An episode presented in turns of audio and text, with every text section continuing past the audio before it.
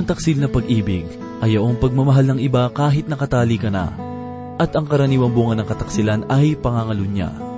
Ito marahil ang dahilan kung bakit ang pag-ibig ng Kristiyano ay dapat lamang sa Diyos, sapagkat ang pag-ibig ng sanlibutan at sa layaw ng laman ay isang espiritual na pangangalunya at kataksilan.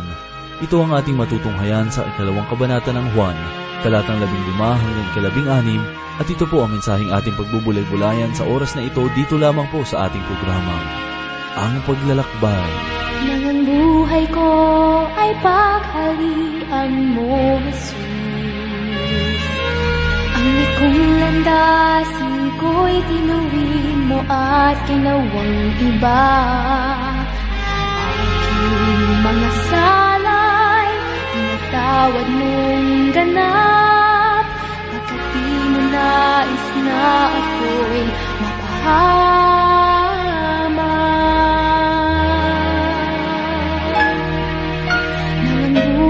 Ko ay pagharian mo, Jesus. Bawat sandali, pag-asang dulot mo'y nadarama. At hayaan alay ang buhay kong ito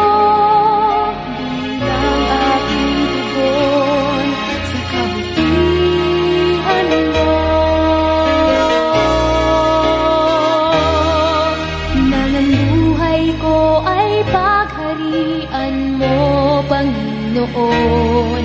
May katiyakan na sa puso ko sa habang panahon. Pagkat sino man nasa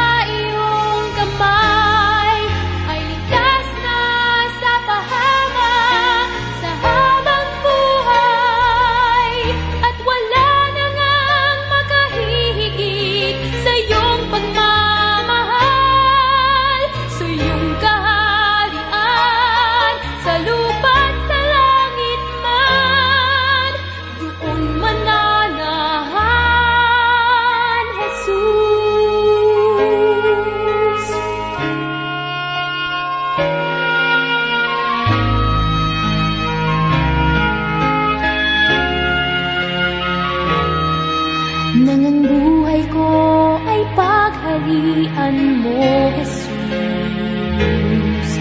Bawat sandali, pag-asang dulot mo'y nadarama. At hayaan mong alay ang buhay kong ito bilang aking tugon sa kabutihan mo.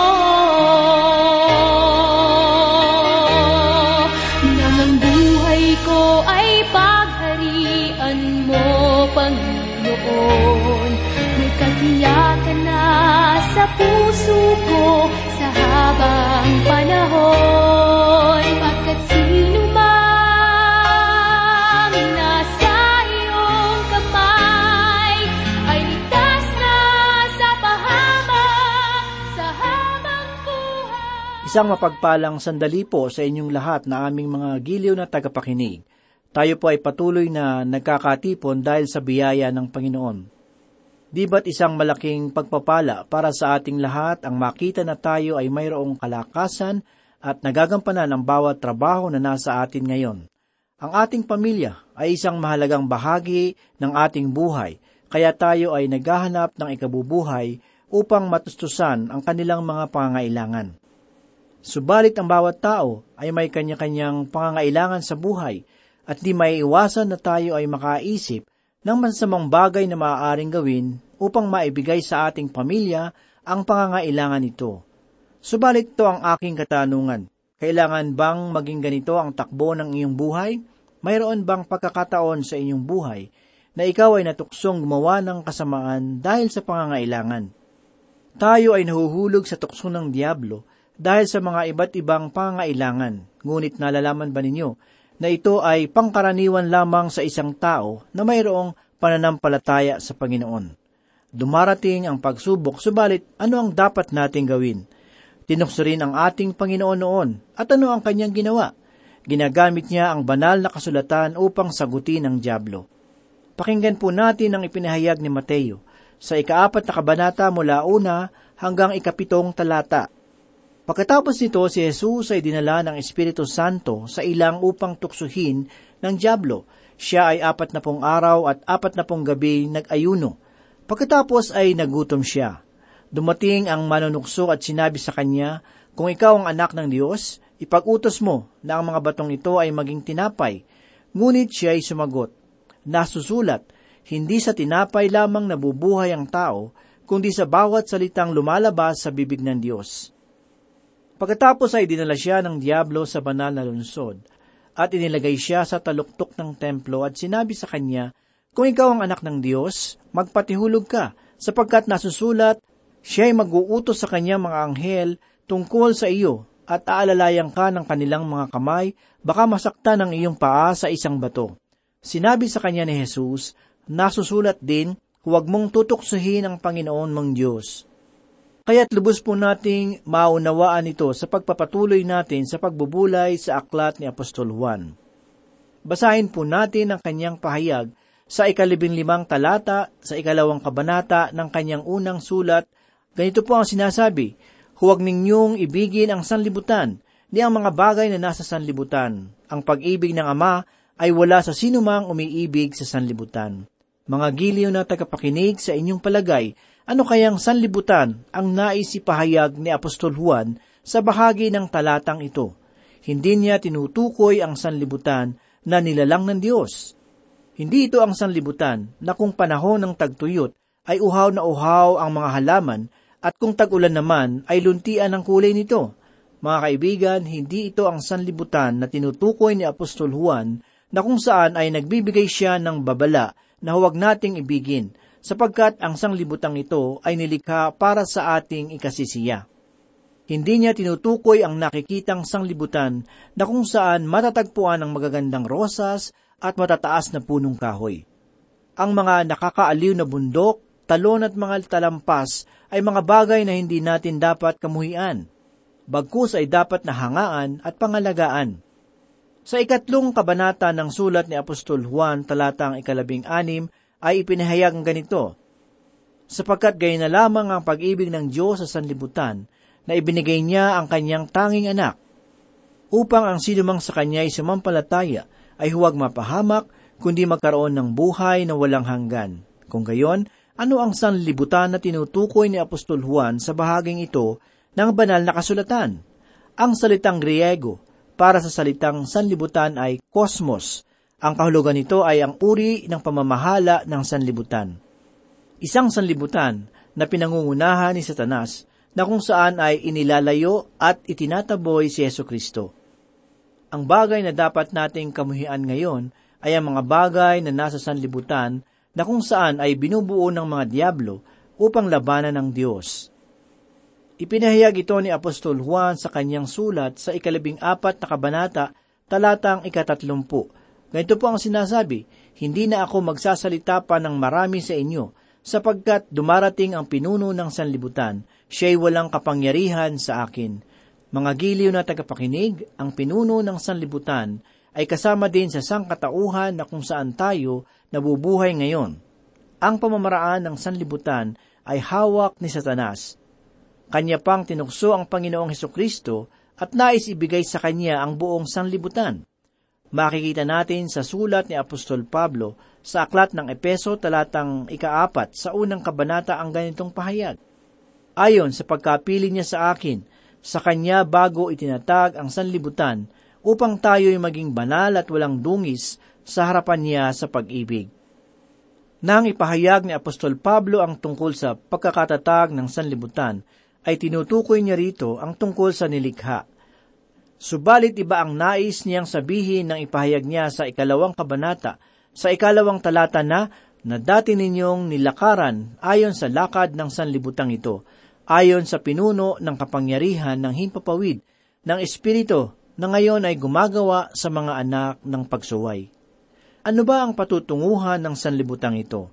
Ang sanlibutan ay puno ngayon ng kasakiman, kalayawan, pagsisinungaling at panganib. Ito ang sanlibutan nating ginagalawan ngayon. At sinabi ni Apostol Juan na huwag nating ibigin ang sanlibutan. Nabubuhay tayo ngayon sa isang sanlibutan na hindi makajos at naghihimagsik laban sa Kanya.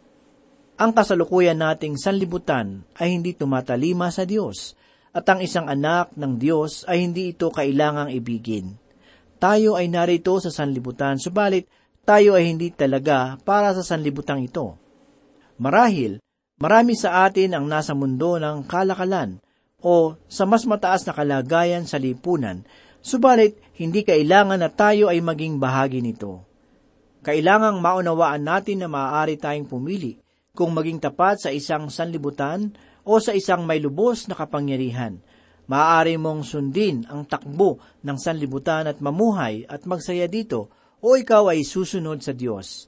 Pakinggan po natin ang ipinahayag ni Apostol Pablo sa ikaanim na kabanata ng Galatia talatang ikalabing apat na ganito po ang sinasabi, Subalit huwag nawang mangyari sa akin ang magmalaki maliban sa krus ng ating Panginoong Heso Kristo, na sa pamamagitan nito ang sanlibutan ay ipinako sa krus para sa akin at ako'y sa sanlibutan. Sinasabi lamang ni Apostol Pablo na mayroong naninindigan sa pagitan ninyo bilang mga anak ng Diyos at sa takbo ng pamamalakad ni Satanas sa sanlibutan ito. Ito ay ang krus ni Yeso Kristo. Nakatitiyak kayo ngayon na ang sanlibutan na hindi binibigyang kaluguran ang krus ni Yeso Kristo. Nagpahayag din si Apostol Pedro sa ikalawan niyang sulat sa ikalawang kabanata talatang ikadalawampu ng ganito, sapagkat kung pagkatapos na sila'y makatakas sa mga karumihan ng sanlibutan sa pamamagitan ng pagkakilala sa Panginoon at tagapagligtas na si Yesu Kristo, at muli silang napasabit sa mga ito at nadai. Ang huling kalagayan nila ay mas masama kaysa ng una. Nagpahayag si Apostol Pedro sa kanyang mga unang sulat tungkol sa karumihan ng sanlibutan. Tayo ay nabubuhay ngayon sa isang marumi at bulok na sanlibutan. Maraming bagay ang ating napapakinggan tungkol sa pagdumi ng hangin at tubig, subalit papaano naman ang mga isipan na narurumihan sa pamamagitan ng malalaswang babasahin at masasamang mga pananalita? Paano na ang espiritu ng tao na nalulugmok dahil sa mga bagay na ito? Sa bahagi ng pahayag ni Apostol Juan na ating nabasa, ay nakita natin ang mga pahayag na ang pag-ibig ng Ama ay wala sa sinumang umiibig sa sanlibutan. Maaari kayong makihilubilo sa masasama sa loob ng anim na araw at sa araw ng linggo naman ay makisalamuha sa mga mananampalataya. Subalit malinaw na wala sa inyo ang pag-ibig ng Diyos. Sa ikapitong kabanata ng Roma ay inilarawan ni Apostol Pablo ang kanyang pakikibaka bilang isang mananampalataya.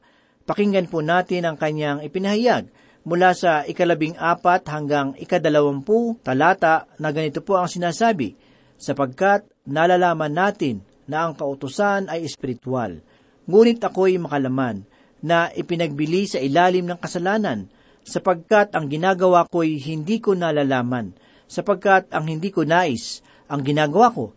Subalit, ang kinapupuutan ko, iyon ang ginagawa ko. Ngunit kung ang hindi ko nais ang siya kong ginagawa, sumasang-ayon ako na mabuti ang kautusan. Subalit ngayon hindi na ako ang gumagawa nito, kundi ang kasalanang nananatili sa akin. Sapagkat nalalaman ko na walang mabuti na nananatili sa akin, sa makatuwid ay sa aking laman. Ang pagnanais ng mabuti ay nasa akin, subalit hindi ko iyon magawa sapagkat ang mabuti na aking nais ay hindi ko ginagawa, ngunit ang masama na hindi ko nais ay siya kong ginagawa. Subalit kung ang hindi ko nais ay siya kong ginagawa, ay hindi na ako ang gumagawa nito, kundi ang kasalanang nananatili sa akin. Sinasabi lamang ni Apostol Pablo na, sa aking laman ay wala nang nananatiling anumang kabutihan. Aking natuklasan na walang kapangyarihan ang bagong kalikasan sapagkat ginagawa ko ang mga bagay na hindi ko ibig gawin. Kaya't maaari nating sabihin na mayroong tunay na pakikipaglaban sa puso ng isang mananampalataya hanggat siya ay nasa sanlibutan na taglay ang lumang katauhan. Sapagkat ang lumang katauhan ay nakaumang sa sanlibutan kung saan tayo nabubuhay at ito ang nakakasira sa layunin ng Diyos para sa atin. Dumakbo po naman tayo ngayon sa ikalabing anim na talata. Sinabi ni Apostol Juan ang ganito, sapagkat ang lahat ng nasa sanlibutan, ang masamang pagnanasang laman, ang pagnanasa ng mga mata, at ang pagmamataas sa buhay ay hindi mula sa Ama, kundi sa sanlibutan. Ipinahayag ni Apostol Juan ang tatlong bagay na nasa sanlibutan. Hindi lamang ito ang mga tukso na ating kinakaharap, kundi ito rin yung mga tukso na ibinigay ni Satanas kay Eva. Sa aklat ng Henesis sa ikatlong kabanata, talatang ikaanim, ay ganito po ang sinasabi, Kaya't nang makita ng babae na ang bunga ng punong kahoy ay mabuting kainin, nakalulugod sa paningin, na dapat nasain upang maging matalino. Siya ay pumitas ng bunga nito at kinain ito at binigyan din niya ang kanyang asawa na kasama niya at siya ay kumain. Maging ang ating Panginoong Heso Kristo ay nakaranas ng mga pagsubok na makikita sa ikaapat na kabanata ng sulat ni Mateo mula una hanggang ikalabing isang talata. Ganito po ang sinasabi. Pagkatapos nito, si Jesus ay dinala ng Espiritu Santo sa ilang upang tuksuhin ng Diablo. Siya ay apat na pong araw at apat na pong gabing nag-ayuno. Pagkatapos ay nagutom siya. Dumating ang manunukso at sinabi sa kanya, Kung ikaw ang anak ng Diyos, ipag-utos mo na ang batong ito ay maging tinapay. Ngunit siya ay sumagot, nasusulat, hindi sa tinapay lamang nabubuhay ang tao, kundi sa bawat salitang lumalabas sa bibig ng Diyos.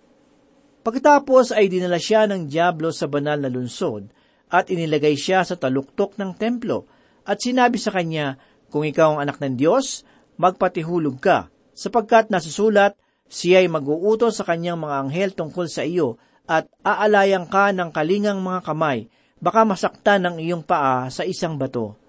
Sinabi sa kanya ni Jesus, nasusulat din naman, huwag mong tutuksuhin ang Panginoon mong Diyos. Muli dinala siya ng Diablo sa isang napakataas na bundok at ipinakita sa kanya ang lahat ng mga kaharian sa sanlibutan at ang karangyaan ng mga ito at sinabi niya sa kanya, ang lahat ng mga ito ay ibibigay ko sa iyo kung ikaw ay magpapatira pa at sasamba sa akin. Sumagot sa kanya si Jesus, Lumayas ka, Satanas, sapagkat nasusulat, sambahin mo ang Panginoon mong Diyos at siya lamang ang iyong paglingkuran. Pagkatapos nito ay iniwan siya ng Diablo at tumating ang mga anghel at pinaglingkuran siya. Mga kaibigan, talakayin po natin ang unang bagay at ito ay ang pagnanasa ng laman. Mga giliw na tagapakinig, nakita ni Eva na ang puno ay mainam na pagkuna ng pagkain. Kung kayo ay nagugutom, ay isa itong mainam na lugar upang kumain. Ang pagiging matakaw at ang iba pang kasalanan sa laman ay tinutuligsa sa banal na kasulatan. Tunay na maraming bagay ang nais ng laman. Ang ganitong uri ng tukso ay nakita natin sa ikalawa at ikatlong talata ng sulat ni Mateo na ating nabasa. Maaari sanang gawing tinapay ni Heso Kristo ang mga bato. Marahil, kung ako ang nasa kanyang katayuan, ay ginawa ko itong tinapay, subalit iyon ay hindi niya ginawa. Siya ay tinukso sa pareho ring kalagayan na tulad ng sa atin, ang pagnanasa ng laman. Tayo ay laging tinutukso, subalit wala pang kasalanan doon. Nagsisimula ang kasalanan kapag ikaw ay pumayag na mahulog sa tukso. Ang ikalawang bagay ay ang pagnanasa ng mata. Nakita ni Eva na ang puno ay maaliwalas sa mata. Tandaan natin na ipinakita rin ni Satanas ang mga kaharian ng sanlibutan. Nais kong sabihin na kaaya-aya sa mata ang mga ito at lahat ng ito ay hawak ni Satanas. Darating ang panahon napaparito ang Antikristo at pamamahalaan nitong sanlibutan na hawak ni Satanas. Makikita naman natin na ang ikatlong bagay ay ang pagmamataas sa buhay. Napagmasdan ni Eva na ang puno ay dapat na pagnasaan sapagkat nagmumula dito ang karunungan. Maraming tao ang nais na ipagmataas ang kanilang sariling mga pamilya. Ang kanilang pagmamataas ay nakasalig na sila ay nagmula pa sa isang sinaunang lahi Marahil ay isa iyon sa mga dahilan kung bakit inaakala nilang sila ay mas mataas kaysa sa iba. Maging sa loob ng mga simbahan ay makikita din natin ang ganitong pagmamataas. Noon ay dinako si Heso Kristo ni Satanas sa tuktok ng isang templo at sa kanya ay sinabi, ikaw ay magpatihulog. Maraming tao ang makakasaksi nito at maipapakita mo ang iyong pagiging mataas. Marahil ay naganap ito sa panahon ng isang pagdiriwang na kung saan maraming tao ang nakakakita sa kanya. Subalit, hindi nagpakita ng himula ang Panginoong Heso Kristo upang maipakita lamang ang kanyang kapangyarihan at ang pagiging mataas kaysa sa iba. Ito ang tatlong bagay na ipinamamanhik ni Apostol Juan para sa atin. Subalit kung ang ating mga tiyan, kagandahan, at iba pa ang siyang magiging pantunan ng ating buhay, ay magiging malabong larawan tayo ng isang dapat sana ay makulay na buhay. Ang mga bagay na ito ay sa sanlibutan, at ang mga ito ay nakamamatay. Ipinahayag sa atin na huwag nating ibigin ang mga bagay na ito sapagkat ito ay hindi iniibig ng Diyos. Nais wasakin ng Diyos ang uri ng takbo ng sanlibutan pagdating ng tamang panahon ayon sa kanyang layunin. Ano ba ang mga bagay na dapat nating ituring na kaaway? Ito ay ang sanlibutan, ang laman at ang diablo. Ito ang parehong tukso na ibinigay ni Satanas kay Eva at sa ating Panginoong Heso Kristo. Hindi pa nagbago ang pamamaraan ng diablo. Ang tukso ring ito ang siyang ibinibigay niya sa atin at tayo ay patuloy na nahuhulog dito. Mga giliw na tagapakinig, ang buhay ay puno ng mga pagsubok at tukso. Kung tayo ay mananangan sa salita ng Diyos, ay tiyak na mapagtatagumpayan na natin ang lahat ng ito. Kung kayo ay nakakaranas ngayon ng mga matinding tukso, ay maging aral sa atin ang mga pahayag ni Apostol Juan at ang mga karanasan ni Heso Kristo. Ipinakita ng ating Panginoong Heso Kristo na kahit siya ay nagkatawang tao, na tulad natin ay ginamit niya ang mga salita ng Diyos upang ipagsanggalang ang kanyang sarili sa mga tukso ng Diablo at siya ay nagtagumpay sa lahat ng ito. Nawa ay mapagtagumpayan din natin ang lahat ng mga tukso na dumarating sa ating mga buhay. Ang ilan sa mga tao ngayon ay walang ibang hinihintay na makita, kundi ang pagkakamali ng iba.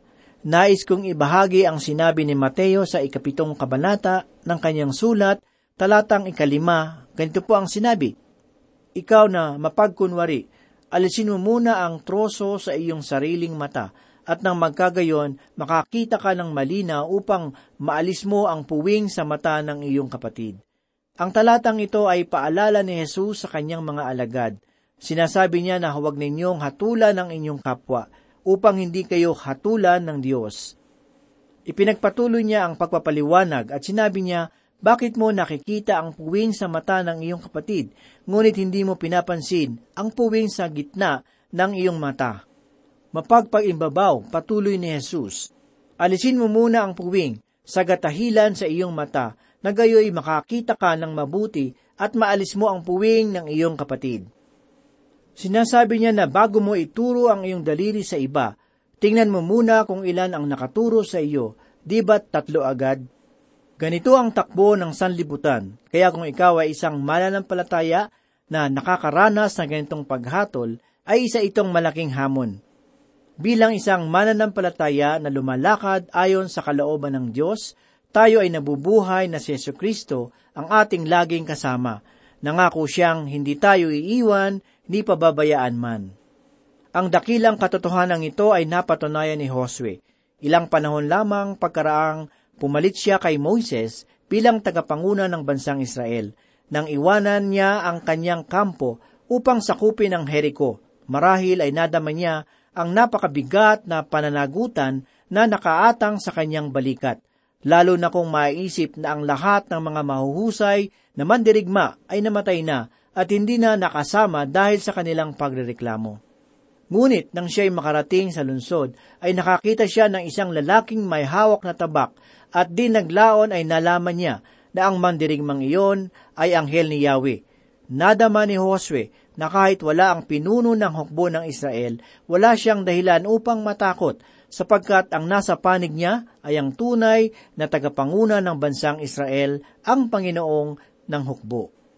Naging matagumpay at nakubkob ni Josue ang maraming bansa at lupain dahil kasama niya ang Panginoon ng mga hukbo. Nasumpungan niya at nasubukan ng walang makakahalin tulad na tagapanguna ang Diyos. Kaya't maging sa huling mga araw niya, sa harap ng buong Israel ay kanyang sinabi, Ako at ang aking sambahayan ay maglilingkod lamang kay Yahweh. Ang ganitong pakikisama ng Panginoon ay nadama ng lahat ng mga lalaki na lumakad sa daan ng Diyos. Oo, hindi laging mabulaklak, hindi laging matagumpay, subalit sa anumang pag-uusig at hirap ay naroon nakasama nila siya. Maraming mga manggagawa ng Diyos hanggang ngayon ay nagpapatotoo na hindi nila kailanman maipagpapatuloy ang gawain ng Panginoon kung hindi nadarama ang kanyang presensya na nagsisilbing kalakasan nila. Ipinahayag ni Mateo sa ikadalawamputwalong kabanata ng kanyang sulat, talatang dalawampu na, Ako'y laging kasama ninyo hanggang sa katapusan ng sanlibutan. Mga kaibigan, lahat tayo ay humaharap sa mga mabibigat na kalagayan at tila mga gabundok na suliranin. Tandaan natin, hindi tayo nag-iisa. Ang presensya ni Yeso Kristo ay lagi nating nadarama. Tayo po ay manalangin. Muli kami nagpupuri, muli kami nagpapasalamat Panginoon sa iyong mapagpalang salita. Muli ito po ay nagbigay sa amin ng kalakasan at tagpatibay ng aming pananampalataya. Ito po ang aming samot dalangin sa pangalan ni Jesus. Amen. Maglilingkod sa iyo, Panginoon. Maglilingkod sa iyo, Panginoon.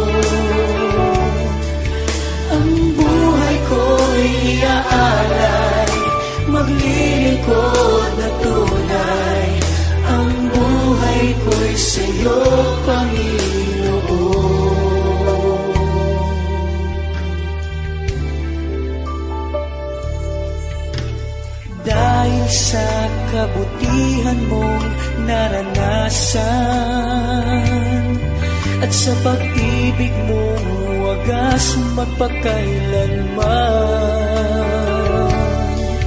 Sa iyo, Panginoon, aking inaalay. Buhay na aking